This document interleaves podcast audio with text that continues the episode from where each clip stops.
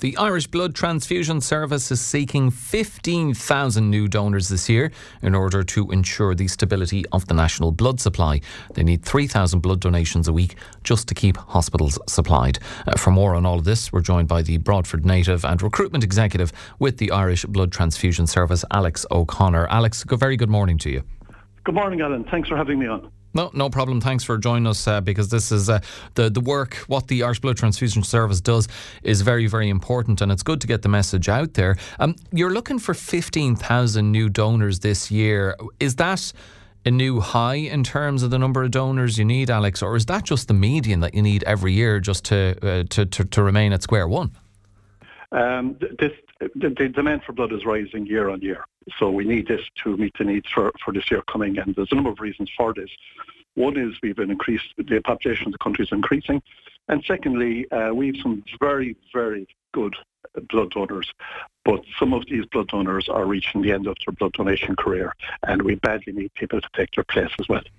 Okay, and that you raise an interesting point there. For those who uh, donate blood, how how long a period can you do that for, and why why is it only for a set period that you're able to donate blood? Well, the, the first thing is I, I, have to say that I'm not medically qualified to answer any medical questions, but the, normally what we operate is you can donate blood between 18 and 65, and you can donate blood for a while after 65 up to 70 if you're a regular donor and you have a letter from your doctor. But other than that, I'm not answer, qualified to answer medical questions, fortunately. No, that, and that is fair enough, but at least good to know the time frame in, uh, in which you can donate blood. Um, you need, as I said, 3,000 blood donations a week just to keep hospitals supplied. Are, are you we currently do. able to do that, or are you falling quite short of that? We, we, we do it, but we, we do it and we do it regularly and we do it we do it all the time. But the, the issue is sometimes we run a bit tight. Uh, for instance, at the moment, um, we have about 2.8 days of O negative and about 3.5 days of B negative. And as you know, O negative is what's called universal blood. Uh, only about 16% of the population have O negative, but it's a type of blood that everybody can use. So, say for instance, in a worst case scenario, you're picked off the side of the road in the middle of the night, brought into hospital, and there's no opportunity to test your blood, you can safely be given O negative. So it's called universal blood, and it's given to people uh, even when we can't test the type of blood they need. Okay, so O negative is the one you need the most because it's it's the one you can use the most. Um, the rarer blood types, uh, is it harder to get people to donate those blood types? Uh, we have people who give, but we always need more because, as I said, there's only 16% of the population. So what I say is, if, if you're a, a, an O-negative uh, blood donor at the moment, you might consider asking members of your family if they would consider donating blood because uh, there's a high likelihood that they would have the same blood type as yourself in terms of uh, the the requirements that a potential blood donor must meet, Alex, uh, sure, sure. you've you've highlighted one already. They have to be between the ages of eighteen and sixty five. What other requirements must they meet in order to donate blood? Well, what I'd say is most people can give blood most of the time. However, there are times when people can't give blood. For instance, uh, if you're pregnant, you can't give blood. If you're just after an operation, you can't give blood. Or if you've got a cold, you can't give blood. Or if you've been to certain countries with, um, with various um, viruses, at certain times of year, you cannot give blood. Um, so, so there'll be times when people can't give blood. Now, there are some permanent exclusions. If you've had a blood transfusion, unfortunately, you cannot give blood. And if you say, and say your condition like uh, cancer, or you've had a, a major sur- surgery, or you have a heart condition.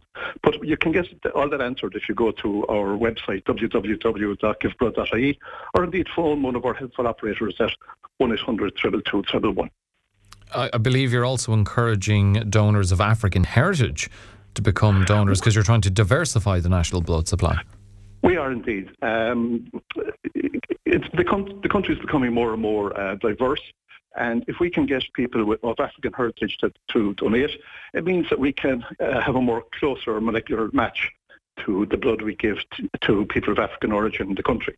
So uh, therefore we, we have a requirement and a need for people of African origin to donate blood so that uh, other people from the continent can be more closely matched. And indeed, that brings me that brings me on to another point. One of, one of the things that people don't realise what we do is um, sometimes we have requirements for blood that needs to be very closely matched to people. So, for instance, um, there, um, there's a serum produced for people who can't produce tear, uh, tear, tears, tears. So um, we would have a requirement to match donors of a specific type to provide the blood for that um, product. Okay, and good to know that. And just to reiterate as well, that would have been once upon a time we'd have been having this conversation, Alex, a number of years ago. And uh, unfortunately, those who had lived in the UK for a period of time between 1980 and 1996 wouldn't have been able to donate blood. But that has been lifted for the past five years that's gone now, and uh, that's a thing that's commonly asked by people that think they can't give blood because lived the UK. That requirement is gone. And indeed, with the African donations or people of African heritage, or people who've been to Africa, we now test for malaria for the first time, so it's safe for those to give blood also.